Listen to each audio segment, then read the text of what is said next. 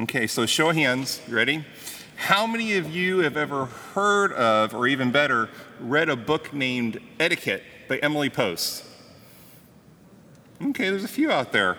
Um, if you haven't, that's okay because Emily Post wrote Etiquette back in 1922, so that makes that book 100 years old. You know, and in her book, she provided instructions on how to behave at dinner, how to dress, how to have good manners, and a whole host of other things. You know, I was thinking about it driving over here today. It would be great if she put a chapter in there on driving etiquette. You know, at, at, first glance, today's gospel almost seems like Jesus is trying to teach us the proper etiquette for being a good guest at a wedding banquet. So I'm going to paraphrase what Jesus said, please forgive me, Lord, and kind of put it into a more modern context.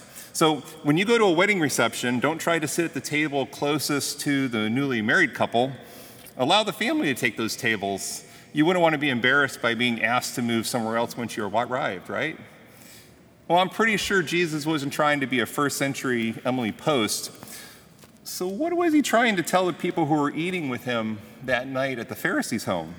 I don't think it was about proper wedding banquet etiquette. I think it was something a little bit deeper than that. I think he was trying to talk to us about the proper heart attitude of humility to have towards God and with each other.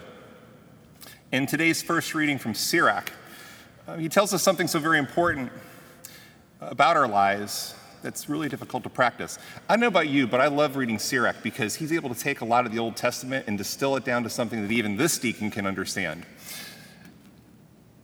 He says, Conduct your affairs with humility, humble yourself, and you'll find favor with God. You know, with powerful words. As I was watch the news and read it, one thing I often don't see uh, are the people depicted there conducting themselves with humility. And this has kind of caused me to reflect on my own life about how consistently do I, you know, Deacon Dave, conduct my affairs with humility. You know, but Sirach doesn't just instruct us about conducting our affairs, he also exhorts us to actively humble ourselves. And I was thinking about that. There must be a way for us to humble ourselves if Sirach asks us to do that, but how? And I think the second reading gives us a little bit of a tiny taste. In its second reading, the author of Hebrews tells us that we have approached Mount Zion, the city of the living God, the heavenly Jerusalem, angels in festal gathering, the assembly of the firstborn enrolled in heaven, the just made perfect Jesus, the mediator of a new covenant, and God, the judge of all. We're not talking about a boring banquet here. We're talking about like the ultimate wedding feast ever known throughout the history of the universe and all time. And what an image that is, because if this doesn't depict a beautiful picture of what God's inviting all of us here tonight into, then I have no idea on earth what does. Like a wedding reception, God's called us, and we, through our baptism, have been able to approach this wonderful city, the spiritual Mount Zion, God's holy throne, through the redemption that Jesus has wrought for us through his passion, death, and resurrection. I mean, that's powerful stuff. What has he done? The psalmist today tells us in the responsorial psalm God has made a home for the poor, for us who've been justified by God through our baptism. We have had the stain of original sin removed. We've been incorporated into the body of Christ, his church and He's given us a new home. He's showered us a bountiful rain and provided for us in every way imaginable for our spiritual good.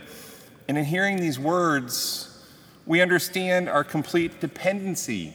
Think about that, our dependency on God as we contemplate on His infinite power, His infinite holiness, His infinite mercy, and we compare it with our own. And I don't know about you, but when I compare God's holiness with my lack of holiness, I'm humbled. Um, during a presidential election a long time ago, a woman by the name of Mother Antonia visited our church. Does anyone here remember her coming? She was the sister or the friend of a sister of one of our parishioners who recently passed.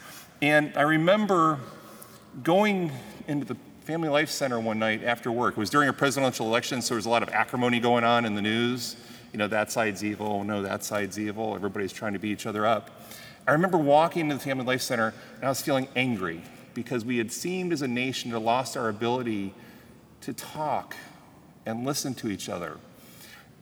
I walk into the room and I sensed a palpable presence of holiness in her. I mean, she's a mere creature like us, but I sensed a certain level of holiness. And suddenly she walks over to me, hugs me, and then whispers in my ear, Let the anger go. And it was at that moment I broke down because, kind of like St. Peter did when Jesus was with him on the lake that one day, he says, You know, Lord, depart from me, for I'm a sinful man. I sensed her love and her mercy, but I also sensed that I needed to kind of get away a little bit because it was so overpowering. Magnify that infinitely when we're in the presence of our God who is ultimate holiness. And I think when we look at ourselves in the light of God, we can't experience anything other than humility. That's what scripture, our scriptures today are inviting us to. Living with humility. You know, in preparing for this homily, I was a little curious about how many times humility is mentioned in the scripture. Um, and I only had to look for a little bit before I had to stop because in just a few short minutes, I came across 90 references to humility in there. It's so important that many of the religious communities in their vows, especially in the vow of obedience, it references humility. And God's saints themselves have instructed us to live humble lives. So it seems to be pretty important to God that we're humble. So why? Well, humility, strangely enough, allows God to draw us closer to Him. You know, pride, the lack of humility, is what caused the third of the angels in heaven to fall and be cast out of God's presence. Pride. But on the other hand, the Blessed Virgin Mary's humility. You know, her fiat, Lord, let it be done to me according to your will, was what led her to be drawn so close and so intimately to God that Jesus was incarnate in her womb through the Holy Spirit. You see the difference? Pride kind of pushing us away and humility drawing us forth. She said, I'm the handmaid of the Lord. She understood her place with God. And because of that, God was able to work through her for us in allowing Jesus' ministry of salvation to begin. But you know, it did more than that. It also allowed her to reach out to others. You know, throughout Scripture, Mary interceded for others. I remember the wedding at Cana. What'd she do? Think, Jesus, they're out of wine. You know, do something about it.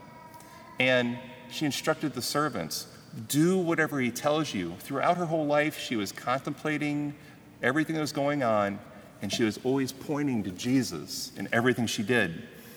So, humility allows God to draw us closer to himself, but also to each other. You know, in today's gospel, Jesus invited the Pharisee who had hosted him to dinner that night to reach out to people who could not repay his generosity. The poor, the crippled, the lame, and the blind, people just like us who God has invited to approach his throne in Mount Zion, people completely incapable of being able to repay God for the lavish graces that he's poured out into our lives and continues to pour out into our lives each and every day. God's overwhelming grace, his undeserved merit, should cause us to recognize our place in our life with him and with each other. I don't know about you, but I know that even to this day, I don't have Mary's degree of humility in my own life. You know, the humility that Jesus talks about in today's readings.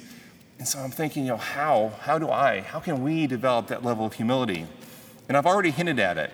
We're humbled when we know our position before God and our need for Him when we reflect on His infinite power and His infinite wisdom and His infinite holiness and His infinite goodness and love. And we compare it to ourselves, where we're not quite so loving and we're not quite so giving, and maybe we're not quite so generous. We can reflect on this in a couple of ways, and there's two you know, anytime you need to have a, you want to have a close relationship with somebody, I know there's a number of us out here who are married. What do you do to be close to your spouse? You talk and you listen. So, how do we talk to God? We pray every day. And it doesn't have to be, oh, I don't know, a structured prayer. It can be as simple as waking up in the morning and saying, God, thank you so much for this day. I love you. Help me to live for you. But conversation's two ways. We also have to be able to learn to hear God's voice and listen to Him. And how do we do that? We do that through getting His scripture into our heart and our soul. Um, read it every day. Listen to it at the Mass every day. Spend a little time communicating with God, praying, speaking with Him, reading, listening to what He has to say. There's another way, and it's one I discovered during formation for the diaconate. Um, you all have heard of St. Ignatius of Loyola before, right? The Jesuit, you know, saint. He was pretty awesome. Um, he wrote the spiritual exercises. And he does, or suggests in his exercises, what I've kind of hinted at. He says, look at God and look at his perfection and look at his holiness and then look at ourselves and our need for God because of our lack of perfection and our lack of holiness. But he goes another step. He says, Don't despair, though, because then we see the difference, right? Don't despair because he offered himself, he humbled himself to step out of his glory, take on our human nature, so that he could love us and save us. These two suggestions are powerful, and I've seen them change lives, and they enable us to draw closer to God in faith and thanksgiving. And they also enable us to reach out to others. You know, that world out there that's hurting so much, we come to Mass, we receive Jesus in the Holy Eucharist, so that He can fill us, so we can go out there and continue His mission. Today's readings remind us to do what matters and that we must live authentic lives of humility so that we can draw close to God and allow Him to work through us in reaching out to others with mercy and love. These gospel readings are not teaching us proper etiquette, but proper living as God's children.